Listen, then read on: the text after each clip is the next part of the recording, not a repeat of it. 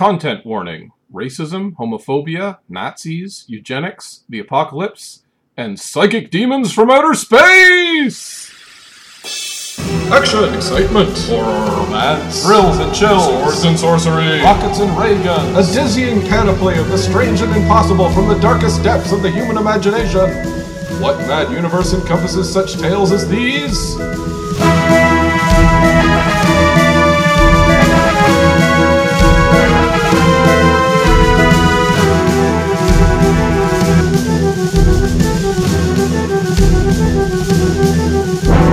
Join us as we bear witness to the sweeping sprawl of all the history that never was and all the futures that could yet be. It's adventure as you like it on What Mad Universe.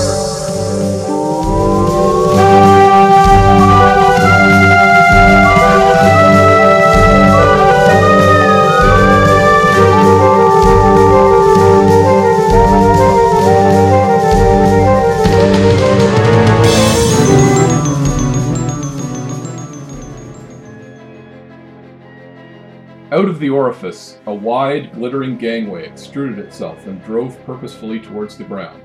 It seemed a solid sheet of metal with handrails along either side. There were no steps. It was as steep and smooth as a toboggan slide and, one would have thought, equally impossible to ascend or descend in any ordinary manner. The world was watching that dark portal, within which nothing had yet stirred. Then the seldom heard yet unforgettable voice of Karellen floated softly down from some hidden source. His message could scarcely have been more unexpected. "There are some children by the foot of the gangway. I would like two of them to come up and meet me." There was silence for a moment. Then a boy and a girl broke from the crowd and walked with complete lack of self-consciousness toward the gangway and into history. Others followed, but stopped when Karellen's chuckle came from the ship. Waving cheerfully to the crowds beneath and to their anxious parents, who, too late, had probably remembered the legend of the Pied Piper, the children began swiftly ascending the steep slope. Yet their legs were motionless, and soon it was clear also that their bodies were tilted at right angles to that peculiar gangway. It possessed a private gravity of its own, one which could ignore that of Earth. The children were still enjoying this novel experience, and wondering what was drawing them upwards, when they disappeared into the ship. A vast silence lay over the whole world, for the space of 20 seconds, though, afterward, no one could believe that time had been so short. Then the darkness of the great opening seemed to move forward, and Karellen came forth into the sunlight. The boy was sitting on his left arm, the girl on his right. They were both too busy playing with Karellen's wings to take any notice of the watching multitude. It was a tribute to the Overlord's psychology, and to their careful years of preparation, that only a few people fainted. Yet there could have been fewer still, anywhere in the world, who did not feel the ancient terror brush for one awful instant against their minds before reason banished it forever. There was no mistake. The leathery wings, the little horns, the barbed tail, all were there. The most terrible of all legends had come to life, out of the unknown past. Yet now it stood smiling in ebon majesty, with the sunlight gleaming upon its tremendous body, and with a human child resting trustfully on either arm. Enormous spaceships have appeared, hovering in the sky above Earth's cities. A message comes from above. Unfathomably powerful alien visitors are here, bearing with them a message of hope. They are here to shepherd us into a new age, one of prosperity and peace. Like caring parents providing guidance for their wayward children. But the aliens remain enigmatic, distant, their motives unclear, and portions of humanity remain untrusting even as our society starts to radically reshape itself. It's a premise we've seen multiple times before in science fiction, especially movies and TV, and it has its origin in Arthur C. Clarke's novel Childhood's End, which we'll be looking at here on What Mad Universe today. Hi everyone, welcome once again to What Mad Universe. I'm Adam Prosser, with me is Philip Rice. Hello. And we're joined today once again by our friend Andrew Hickey. Hi. Hello. And as I mentioned, we are going to be discussing a fairly seminal science fiction novel, another post-war science fiction novel by Arthur C. Clarke. We did look at Arthur C. Clarke briefly at the beginning of this season. Up till then, he was actually one of the big, the titans of post-World War II and golden age, as it's called, science fiction, that we hadn't looked much at. He's best known, again, for writing the Sentinel, which is the story we looked at, which became the basis for 2001 A Space Odyssey. But honestly, This story may have inspired 2001 A Space Odyssey just as much as The Sentinel did. It is, in many ways, it's very archetypal. It set forward a lot of ideas that science fiction has been reconfiguring for some time since then. Philip, you were going to, did you manage to read this whole Yep. book? Yeah.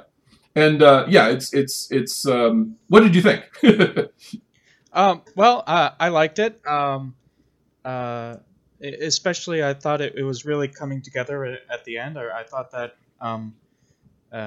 the idea of the alien visitors are here to shepherd us into a new evolutionary stage, even though that's not how evolution works, but you know.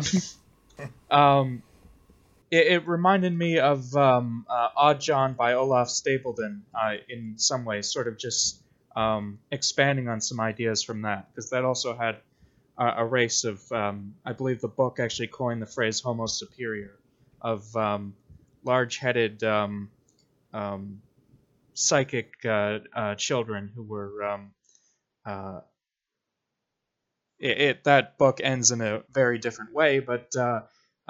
still, I feel like that's, I think that might be the earliest time that was a big thing in science fiction. I'm not sure if it predates that. I haven't come across it, because that was 1930. So yeah. Stapledon seems to have been a bit of a pioneer in a lot of stuff.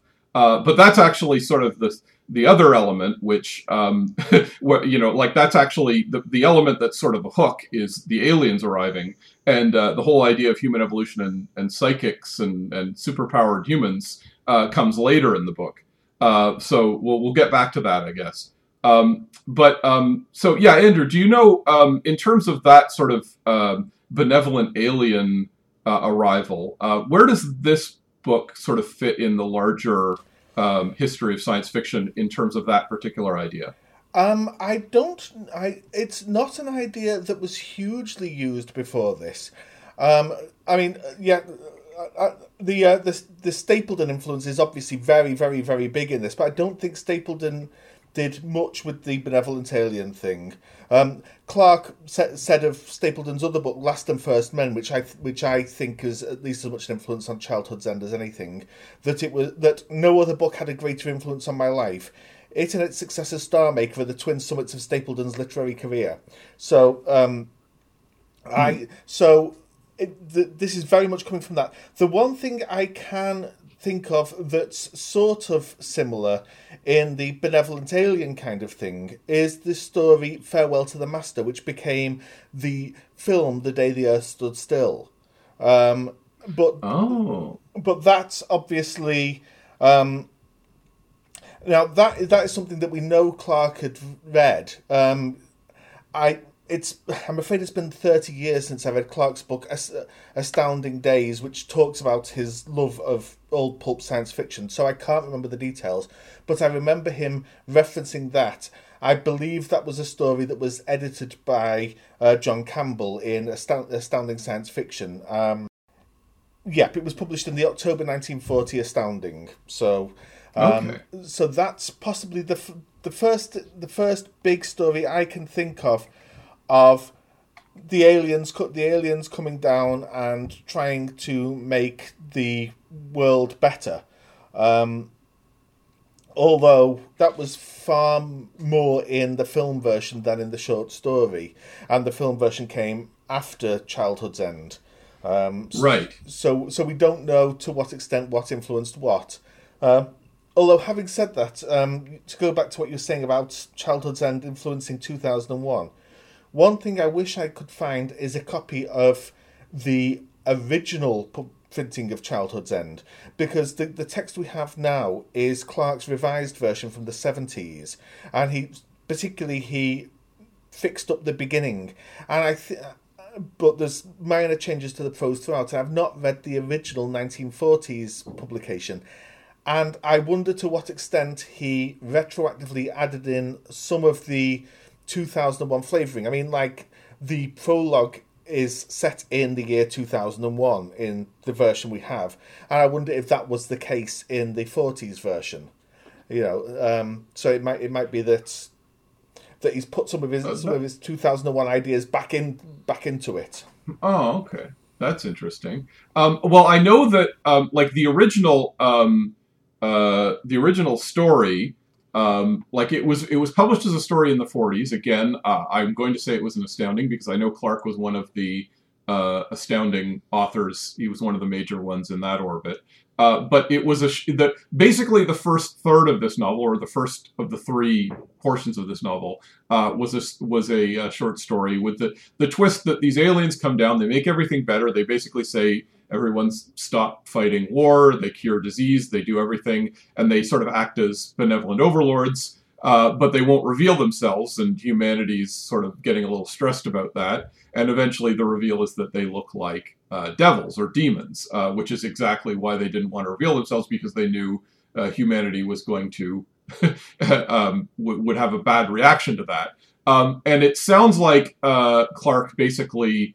So that's another rewriting that happened, because he did it as a fix-up novel, or at least that portion of it, and he rewrote it into the novel that exists as we see it. And it then it sort of goes off in more directions. So initially he just had that sort of very Twilight Zone feel. Yeah. And I was just going to say that the story was actually. Published in New Worlds, the British magazine that later got sort of taken over by Michael Moorcock, but which was originally co-founded by Arthur C. Clarke, and which also people like John Wyndham were involved in the 40s and early 50s. I don't actually know of Clarke publishing that much in Astoundings, oddly enough. Given that he's sort of associated with those people, he may well have done, but it was. A lot of his stuff was originally published in things like New Worlds in British magazines. Oh, that's interesting. Okay, I didn't realize, and of course he was British, and I guess I didn't make that connection. I guess that's I didn't realize it was New Worlds and the Moorcock connection, as you mentioned. So I guess that's really interesting. I guess maybe it's fairer to say that if he had been American, he would have been really. He would have been in Astounding all the time. Absolutely. I mean, one thing that I find interesting about Clarke is he is the first example we have in science fiction of a thing you get a lot in both comics and pop music and other things in the 60s and onwards, of a British person taking American popular trash, if you like, and trying to do something more interesting with it while thinking they're doing the same thing. The same way you have Alan Moore and Grant Morrison reinventing American superhero comics in the image of what they think they thought of as kids. The same way you have the Beatles and the other British acts bringing American rock and roll music back to America, transfigured. Clarke is somebody who has taken... Clarke seems to think he is writing in the Astounding style. He seems to think he's writing this stuff that is very dry and technical, and he very much considers himself a part of Asimov and early Heinlein. Well, in fact, he's much more like late Heinlein. But even more than that, he's like Olaf Stapledon. He's like George Bernard Shaw. He's writing these weird eschatological novels, which have very little relation to the kind of stuff that was getting published in America, but Clarke thought he was doing the same thing. It's very odd when you look at it. That is an interesting point. Yeah, because I've always assumed, again, because he's a Golden Age guy, and I've always assumed his stuff was very, very technical. I've read a very late novel of Clarke's called The Hammer of God. It was it seemed to want to be very hard science fiction and so on. I've read Rendezvous with Rama as well. I always forget that's him, actually. So it kind of feels like he moved into trying to be a hard sci-fi guy later on. But as you say, this doesn't feel like hard, other than the occasional shout out to plausibility that he kind of calls attention to. Yeah. It doesn't feel. Go ahead. He always thought of himself as a hard science fiction person. Remember, this is somebody who came up with the idea for the geosynchronous satellite, and he was a he had a sort of group of people who were trying to do rocket science in Britain in the 40s, and he was a hard science person. But then, and sometimes that comes into his novels from the start. I mean, there's one novel of his about the first trip to the moon, which is just, you know, talking about the technical problems of building what he assumed would be a British rocket to the moon in the 60s. You know, and it is just all about, you know, the hydrogen flow and that kind of thing and ballistics trajectories. But he time and again, Clarke writes these things that are about the sense of the numinous and on gigantic big time scales. And, you know, 2001 is the most obvious example because everybody knows that. But, you know, he also wrote Childhood's End. He also wrote his other truly great novel, I think, is one called The City and the Stars, about a last city of humanity living at the end of the universe and sort of with people who are created occasionally programmed to disrupt society in order to see if there's anything else out there. And that's a wonderfully bizarre, real sense of wonder thing with absolutely no hard science in it whatsoever. And you have his stories like things like the 9 Billion Names of God. Do you know that story at all? Yeah, I've read that one. Oh, yeah. Okay, go ahead. It's a story about a group of monks who believe that if you write down as I recall, it was like a nine-letter word. Every nine-letter word, say, is a name of God. And if you write all of them down, eventually you have named God completely and fulfilled God's purpose for the creation. And they've been doing this for centuries and got nowhere. And then computers are invented. They hire somebody to come and install a computer for them that just prints all these names out in a couple of days, and the last line is the computer technicians looking up and seeing the stars starting to blink out. You know, I remember hearing about that when the Doctor Who episode did the stars are disappearing thing. Yeah, people pointed out that was probably taken from that story.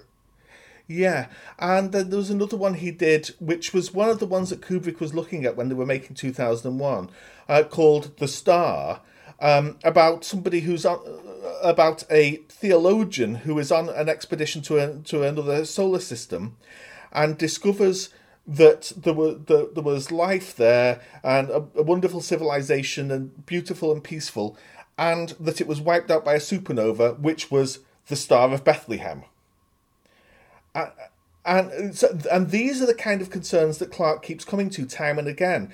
There's sort of this deep religious concerns, if you like, and it's totally opposed to the nuts and bolts. You know, a story like The Cold Equations or something like that. It's got nothing to do with those kind of things. It's all very much the kind of thing that you would get in the later New Wave thing, except the prose style, of course, which is very, very similar to your Asimovs and your early Heinlein.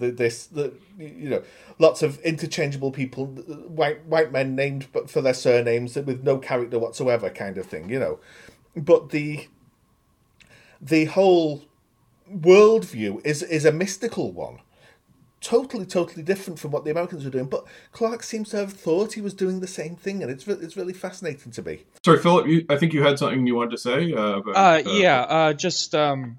Going into there, like some nods to scientific plausibility. One that I noticed is that the alien ships don't travel faster than light.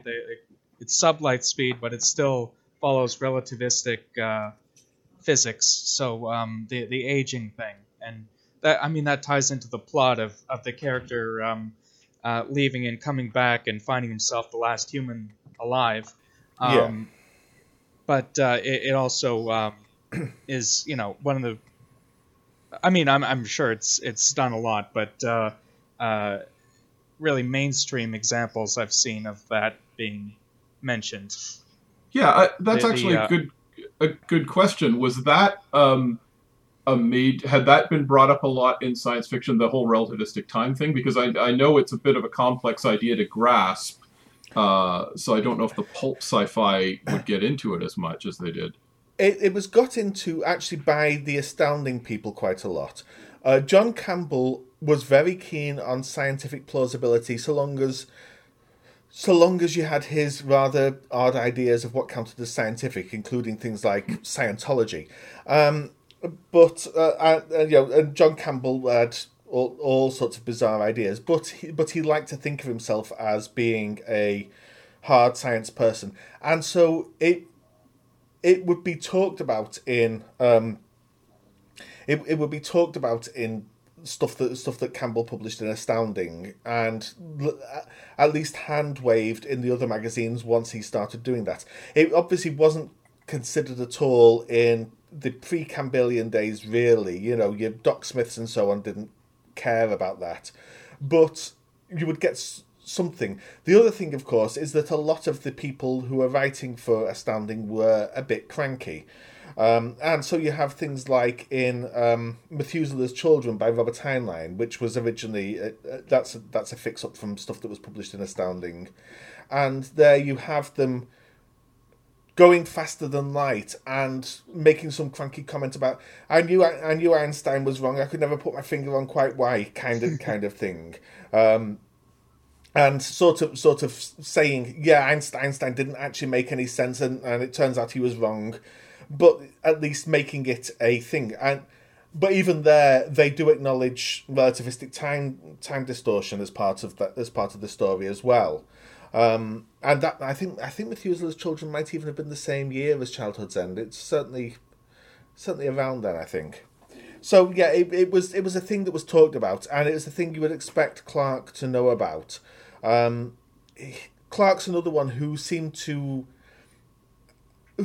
consider psychic stuff very plausible, but who, in his areas of scientific knowledge, which were space science and, to an extent, underwater biology, knew everything, and so those details would always be right. Any detail about space, any detail about underwater is going to be correct in Clarke. Anything else is going to be ignored. Huh. Oh, okay, that's it. I didn't know he knew underwater biology. I didn't know that was his field. Yeah, it is really interesting. You're saying, like, he's, as you say, he's got these sort of religious ideas that but as you point out, he does have a respect for science, and he, I guess, had a scientific background. So it is an interesting sort of mix of those things. That actually brings us to this book's looking at science versus superstition. Maybe Philip, maybe you want to talk a bit about that, just to toss it over to you. Oh, yeah. Something that I found interesting, I was, through a lot of the book, I was thinking the aliens, or once the aliens reveal themselves, that they're not really that alien. Like, they're very similar to humans in a lot of ways.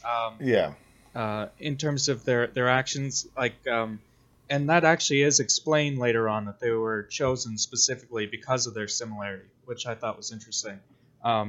Obviously, they look like demons. Oh, one thing that bothered me a bit is demons are not universally, or the common modern version of demons with the horns and wings and stuff is not a universally evil thing. Like, obviously, Greek mythology, it's fauns and or Pan, and like relatively positive gods who had those features, and then they were later applied to evil things, specifically to say paganism was evil by Christians. So that I don't know, just bugged me a bit, but it's not really a deal breaker or anything. But anyway, the overlords, the demonic looking aliens, are, we find out, completely unable to access any psychic abilities. They have no latent psychic powers like humans apparently have. And they also don't seem to have any sense of creativity or art. It describes their buildings as completely unornamented, and everything's very functional. And I thought that was an interesting sort of the psychic potential of humans is also, artistic potential, it's this idea of like you said, like a pure scientific worldview versus a artistic worldview.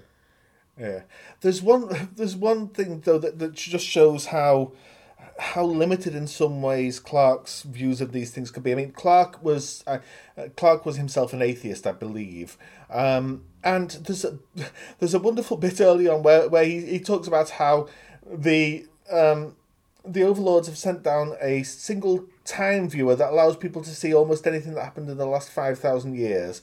And so everybody's looked at the origins of all their religions and realised that they weren't supernatural, and now everybody's an atheist and is perfectly happy. Because that's going to happen. But everybody is going to look at this one machine that claims to show things that happened 4 or 5,000 years ago with no knowledge of its workings or anything, just like shows them on a TV screen and say, "Yep, okay, you got me." Yeah, I was wrong.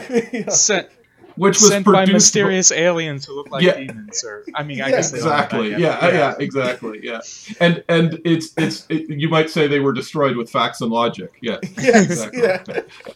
And Clarke really seems to believe that people can be destroyed with facts and logic. You can just people will just go, "Oh, I'm sorry, I was completely incorrect. My whole worldview was wrong. I will become a scientific rationalist now." The end. Yeah, there's a you have in the notes here, Adam, the racial issues, because it also it presents a future where racism is a thing of the past, because we've evolved beyond that. So we can all use the N-word. Specifically the N-word. So everybody has N-word privileges. And like, why do you have to bring that up? Yeah, it seems unnecessary. Well, and then the other thing is, like, the first sort of winkling of this. It should be mentioned that one of the major protagonists, Jan, who's Jan Reynolds. Reynolds, is that his last name? I think so. Rodericks. Yeah, he's essentially the protagonist of part of the book, certainly the third part, and he's black.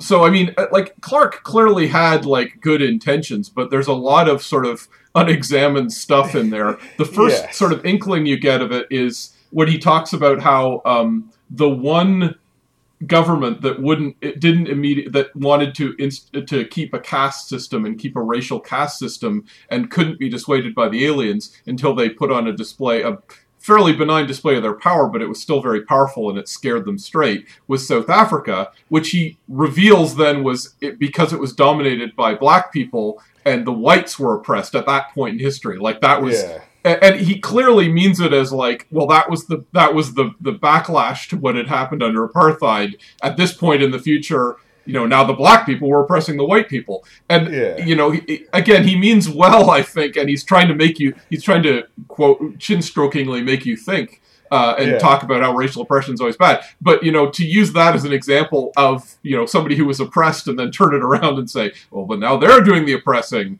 To be honest, I don't even think he thought it through that well. And again, I'm pretty sure that must be something that he put in the 70s rewrite, purely because the racial oppression in South Africa only really started ramping up to the point where it was noticeably worse than other Western countries around the time he first wrote Childhood's End. But it was very, very, very much in the news by the 70s.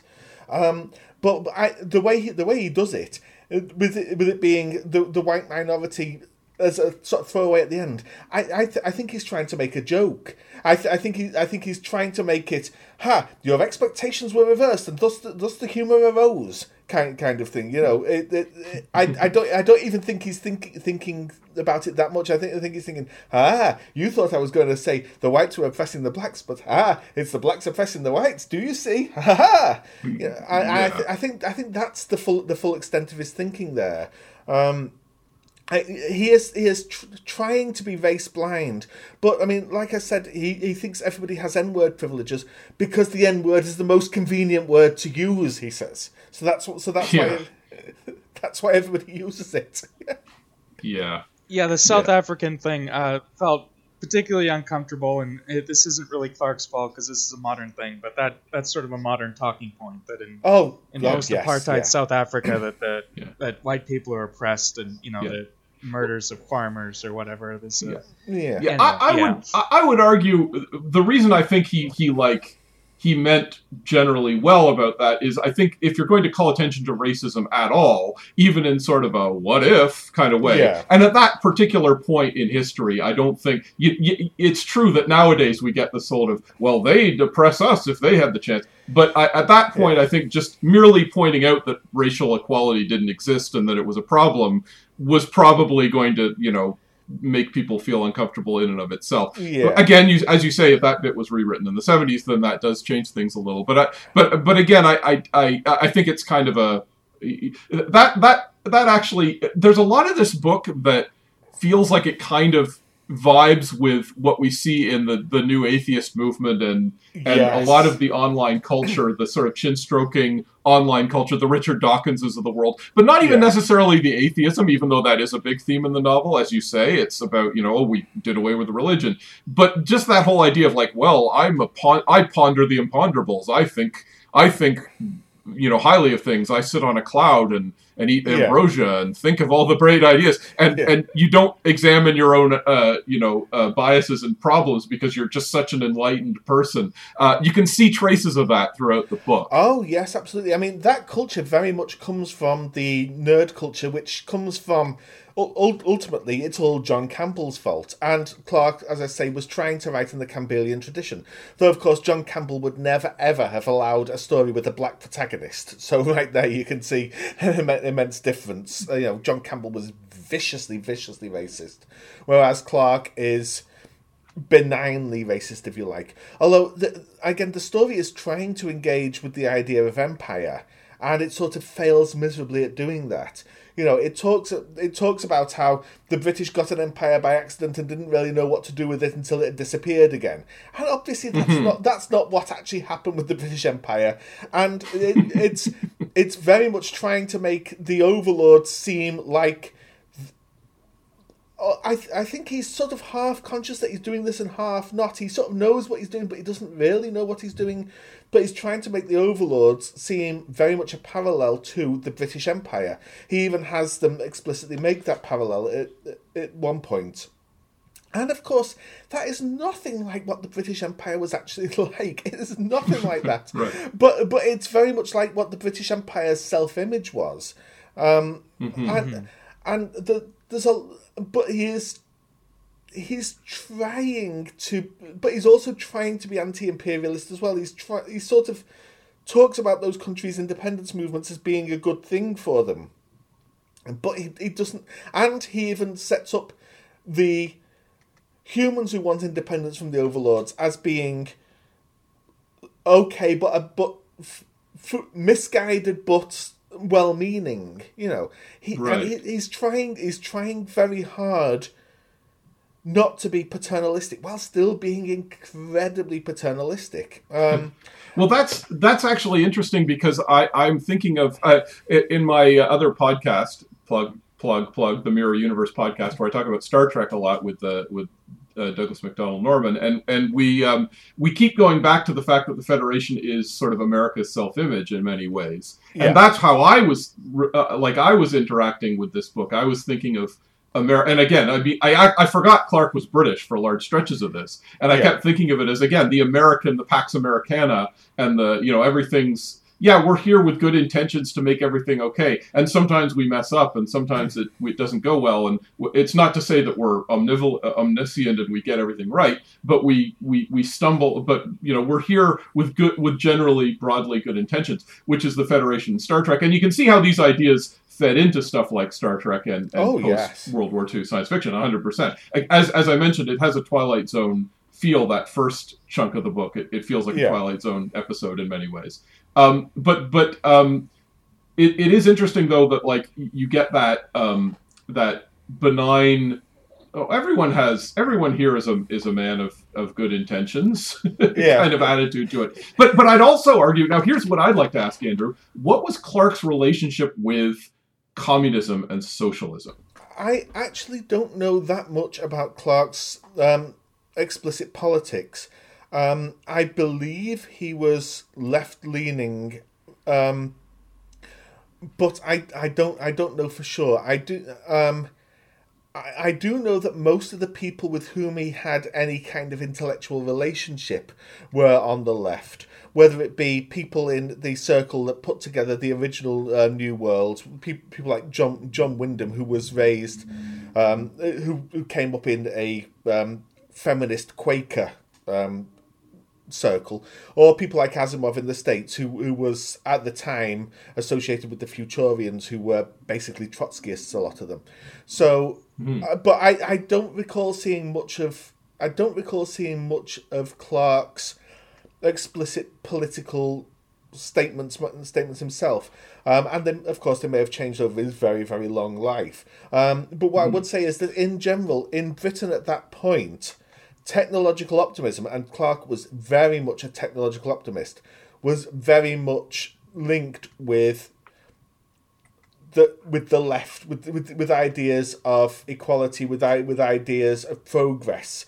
So it would, just given everything else in Clarke's work at the time, it would astonish me if at this point Clarke wasn't on the left. Yeah. Yeah. The reason, yeah, that tracks. The reason I ask, and I'm glad you brought up the Futurians and Asimov, because it's the same thing, like getting into the Foundation series. The big thing, and I brought it up in the context of just sort of American exceptionalism, but the big thing you see in that period is just the idea that you can build this perfect society, and it will be global, or in the case of science fiction, it's intergalactic. Even we talked about the Lensman novels recently, and even those novels, which are very, very reactionary and brutal and horrible in many ways, they still make a virtue out of the idea of being cosmopolitan, or in this case, cosmopolitan, I guess, with merging with like not retreating into yourself and merging with the whole galaxy and becoming part of that. And I feel like there's an element of that in the book as well, where it's like, we mean well, but it's coming from a liberal perspective. It's like, well, we mean well, we have a plan and you have to obey. And it's this like libertarian viewpoint that makes people go, no, I want my humanity and I want my individuality, which he's not necessarily super sympathetic to, but he's not unsympathetic to it either. But it's not like, as you say, it's not like, oh, those fools who want independence. It's more the idea of, well, you aren't going along with the plan because you've got this sort of cowboy mentality, and he doesn't seem to be in favor of that. No. Well, I mean, you could almost see the Overlords as being Asimov's worldview with Harvey Selden, and the rebels against it being Robert Heinlein's worldview. You know, you could see Heinlein writing this from completely the opposite perspective, and of course Heinlein was the one of those writers who went most right wing. And yes, Clarke is a fundamentally utopian thinker, although all his utopias are odd and twisted, and he sees flaws in all his utopias. And he fundamentally believes in progress. He fundamentally believes in humanity.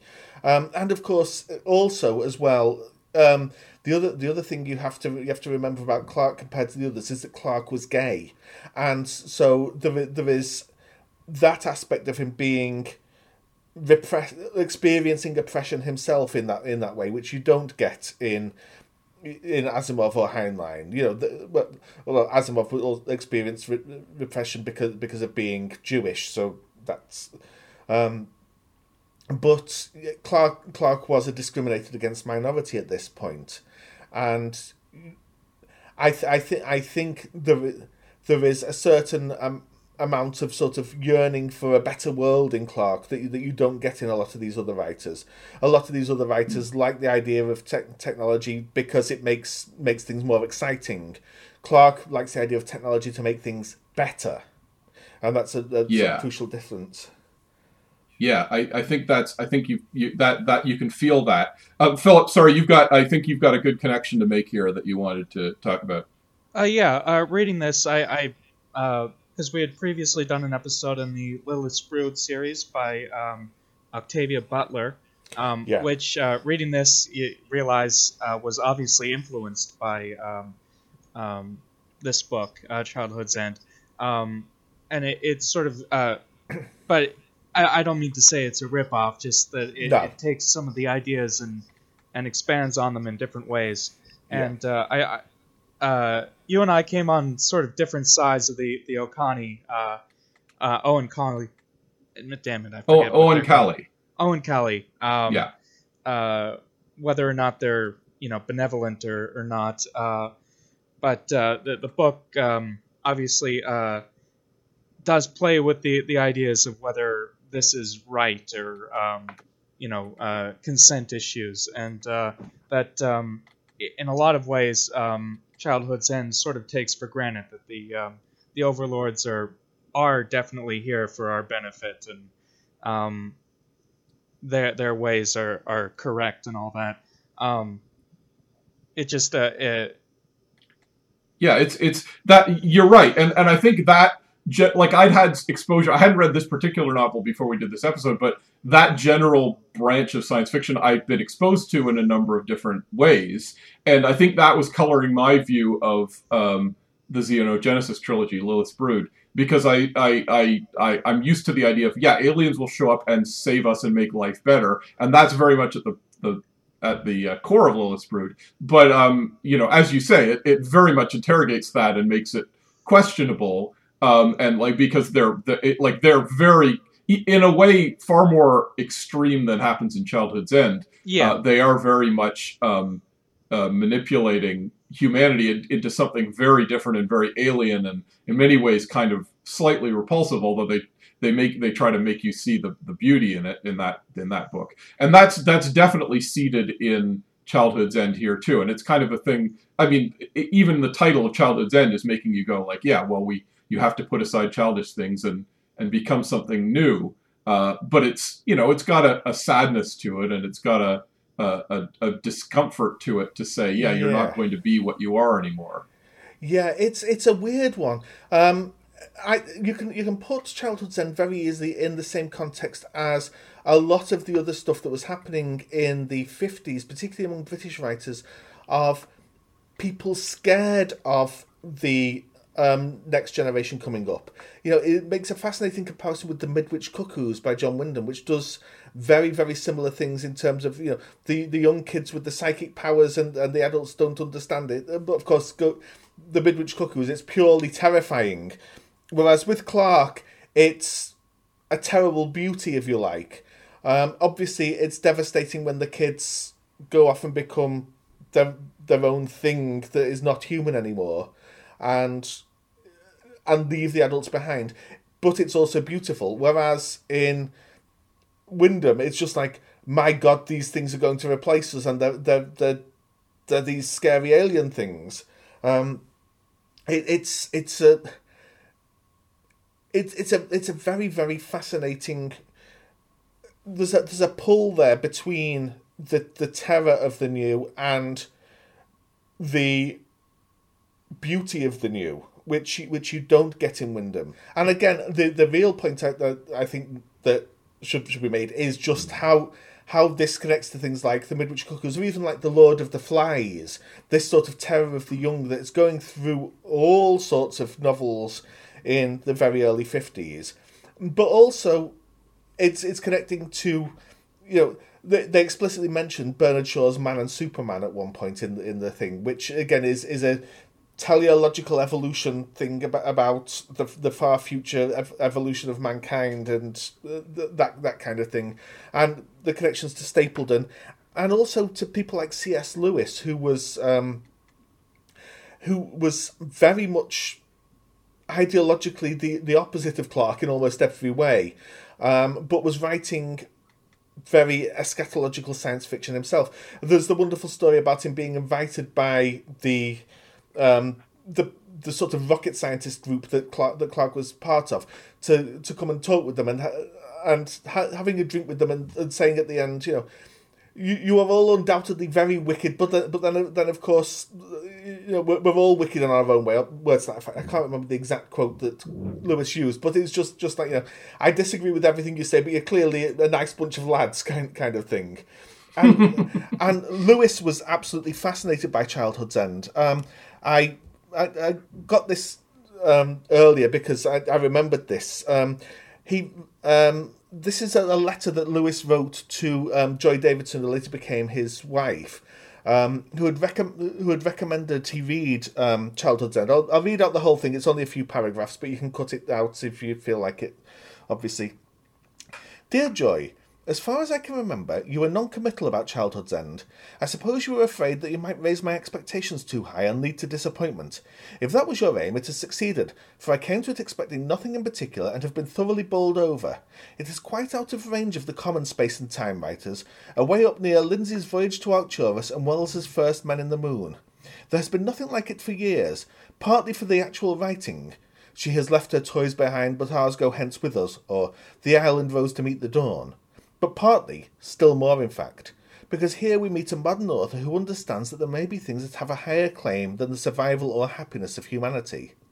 It is a strange comment on our age that such a book lies hid in a hideous paperbacked edition, wholly unnoticed by the cognoscenti, while any realistic drivel about some neurotic in a London flat, something that needs no real invention at all, something that any educated man could write if he chose, may get seriously reviewed and mentioned in serious books, as if it really mattered. I wonder how long this tyranny will last. 20 years ago, I felt no doubt that I should live to see it all break up and great literature return. But here I am, losing teeth and hair, and still no break in the clouds. And now, what do you think? Do you agree that it is an absolute corker? Those last three words all in capitals. Yeah, no, that's actually, and you know, not to get too much off track onto C.S. Lewis, but I remember him mentioning various science fiction writers who had influenced his work, and he'd sort of, you were talking about the numinousness of Clarke, and you know, yeah. Lewis would turn around and sometimes use science fiction-ish ideas to talk about God and theology. Yeah. He I remember in The Great Divorce, he talks about how he'd read a science fiction story about someone who went back in time, but because you can't change anything, literally everything is immobile. Like rain was like bullets and it would pass right through you if it hit you. Yeah. And he used that as the concept of heaven, because if you go to heaven and you're not, and you haven't died and been reborn in the Christian way, you're a ghost in heaven and you can't affect or touch. Everything's more real than our world. So that's definitely, and I can see that. You having said that, I can see why Lewis probably was interested in Clarke, because, as you say, he does have that sort of eschatological and theological aspect to him, even though he's coming to it from rationalism and science. Sorry, Philip, did you have something you wanted to mention there? Oh, I just wanted to add another book that sort of falls into this. And I haven't read this one yet, but it's sort of well known. 1953's Children of the Atom by Wilmar Shiras. Oh, yeah. Which, from what I understand, is about a group of children who are like, you know, the future of humanity and super intelligent and stuff. And obviously the name inspired certain aspects of the X-Men and stuff. Yes, yeah. I think Odd John and Children of the Atom were the two big inspirations of the X-Men. Yeah. Also, I think another inspiration for the X-Men was actually probably another John Wyndham one, The Chrysalids, which is about mutants in post-nuclear war mutants with psychic powers who have to remain hidden because of religious fundamentalists wanting to kill them, kind of thing. And there was this whole spurt of these kinds of ideas in the late 40s, early 50s, and Childhood's End is one of the earlier ones, but it's definitely not the earliest. Yeah. I wanted to ask you, since you actually know stuff about music and I don't, the David Bowie song, is that inspired by this in any way? You thinking of Pretty Things? That was it. I wouldn't be surprised if it was inspired by this. I've not seen him specifically mention this, but I mean, the idea of the homo superior, as we said earlier, comes from Stapledon, so it might have got it from that. And indeed, if you look at the whole Hunky Dory album, Bowie is mostly taking ideas from free war people like Aleister Crowley, and there's some Nietzsche in there, and there's quite a lot of Nazi imagery in there as well.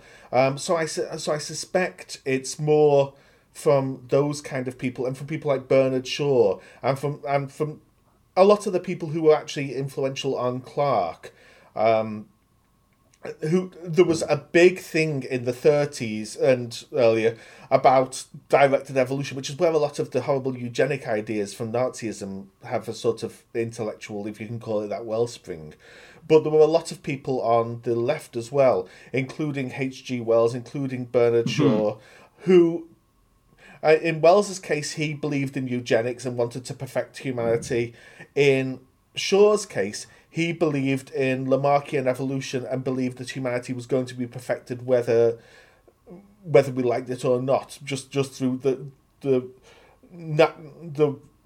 force of nature and life force and will. And you've got things like Bulwer Lytton's Vril and things like this.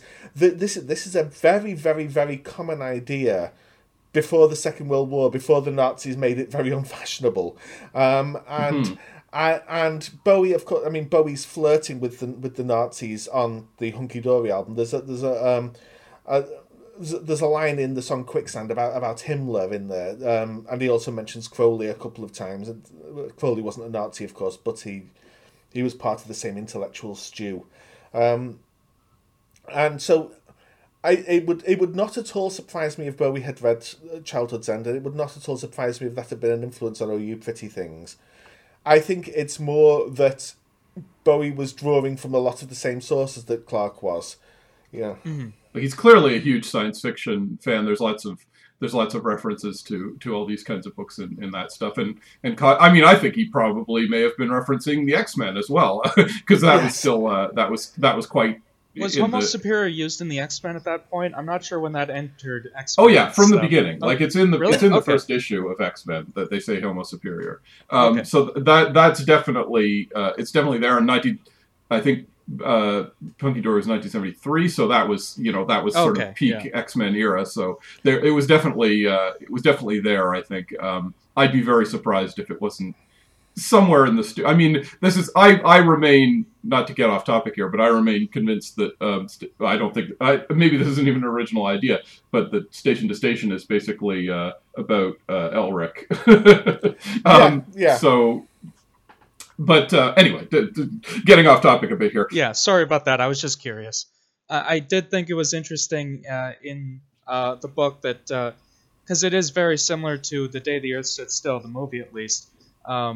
In that the aliens come down to stop us from causing havoc to the universe, but in this case the nukes are only a small part of it, and most of it is our experimentation with psychic forces that, if left unchecked, would have possibly sent out psychic viruses that would have affected the Overminder. I thought that was an interesting sort of twist on an idea that wasn't even that common yet. Yeah, I mean, I think this has been really fascinating, and yeah, I'm glad we did this book. I think it's a good. It's really one of the things we do with this podcast is we're always sort of looking for keystones and crucial like links in the cultural chain, as it were. And reading this, I can see how it was a massive influence on post World War II science fiction. I mean, just especially pop cultural. Like the more movie and the more Hollywood versions of things, the influence there is obvious and enormous. And of course, even as recently as Arrival. Arrival is another one that's very, very clearly taken inspiration from this. I think anytime you have, I sort of alluded to it almost at the beginning. But like, of course, the TV miniseries V was clearly taking from Clarke's idea of just these giant alien spaceships appear one day and we have nothing to do. They're just coming out of the blue. Of course, in V, they were evil. And then, of course, you have the even dumber version of Independence Day, where all they want to do is blow us up for no particular reason. But like you can see that influence in this story, there's ambiguity as to whether the overlords are good or bad for a long time until we find out they're basically good. But the ominous sort of nature of that image has obviously worked its way into pop culture very heavily. I just remembered Clarke's Law, the famous sufficiently advanced technology is indistinguishable from magic, is not quite word for word said in this book, but it is sort of they talk about how the steam engine would seem magic to people in the Stone Age Right. And they use, the mere fact that it's demons, and then they start talking about like psychic phenomenon, and a key scene is them using a Ouija board and so on. Like it's obviously evoking like the superstitious and supernatural, but in a like, oh, maybe there's a rational reason for some of this stuff, and maybe it can fit with science, which is interesting. I also think of the book I Am Legend, which is around this. It's the 50s anyway. Yeah. Which tried to be like rationalizing what vampires were, and it's better. In both cases, they decided, well, it's better to come from a rationalist point of view and attack these things. But they still have a curiosity about the strange and the supernatural and the numinous. It's not like this stuff is bad and must be destroyed. It's just like, well, now that we have the Enlightenment, we can use that to examine some of these ideas, and maybe there's something there, right? Yeah. Well, Clarke was very much interested in these ideas. I mean, the funny thing is, I don't know if the show made it to North America at all, but in Britain, Clarke is probably best known for a TV series he did called Arthur C. Clarke's Mysterious World, which just examines things like 4T and stuff, like the crystal skull and those kind of things. And basically, Clarke did top and tail of it, the same way that you'd have, Leonard Nimoy doing top and tailing those kinds of shows about Bigfoot or whatever. But Clarke did a lot of those in the late 70s, early 80s, and that's what he's best known for over here. And he clearly had a very, very rationalist framework, but like many of that generation, he seemed very, very sure that psychic phenomena and Fortiana could be included in a rationalist framework, and that's of course one of the big differences from the new atheist people we talked about earlier, who in other ways have a very, very similar worldview to his. Yeah, absolutely. That's kind of anyway. Just it's a cool. I'm always fascinated by that sort of thing of what if we can look at crazy. Woo, but there's a scientific rationale. We can study it scientifically, and with an open mind. I think it's of course it's a big thing in pop culture, of course, but it's really interesting. Yeah. Well, it's time to put away childish things and say farewell to the podcast. We are your benevolent overlords, Adam Prosser and Philip Rice, and we were joined by the mysterious galactic overmind, Andrew Hickey. Alex Ross is our producer and engineer, pulling the strings from his ship somewhere in geosynchronous orbit. And the theme song was by the last great composer of humanity, Jack Fierick. Just a reminder, we both have a Patreon, which helps pay for hosting costs and whatnot. If you subscribe to either of us, you can listen to this podcast early every time, as well as getting bonus material, cut footage, and illustrations and comics, among other things. Just go to Patreon and search for Philip Rice, 1L, or Adam Prosser, 2 S's, or neversleepsnetwork.com/series/what-mad-universe for the links. What we do is we generally have a week off of the public-facing show, but during that week, the show's available early for Patreon subscribers. You can also follow us on Twitter at WMU Podcast or Prankster36 for me or SpearHafok A for Philip. And Andrew, did you want to plug your podcast? Might as well, yep. I do a podcast called A History of Rock Music in 500 Songs, which talks about the history of rock music, but which, as you can tell from my rambling digressions, is full of rambling digressions. The episode I'm working on at the moment has a brief side note about Robert Heinlein, and also about Korzybski's general semantics, and also about... it also contains the phrase, testicles bigger than a bread box. So listen out for that one. Okay. Yeah, it's a great podcast. Of course, it doesn't need us to hype it. It's vastly more popular than our podcast, but it is out there. It's good to look at. Hey, Philip, do you want to plug Apex Society or anything? Or sure. I do a webcomic called Apex Society. There we go. Yeah, check it out. What's the address? Oh, Apex Society. ApexSociety.thecomicseries.com. Right. Yeah, always fun. Check it out, of course. Pulp Sci-Fi, more of that stuff. So we'll see you wherever human evolution takes us next, and goodbye for now.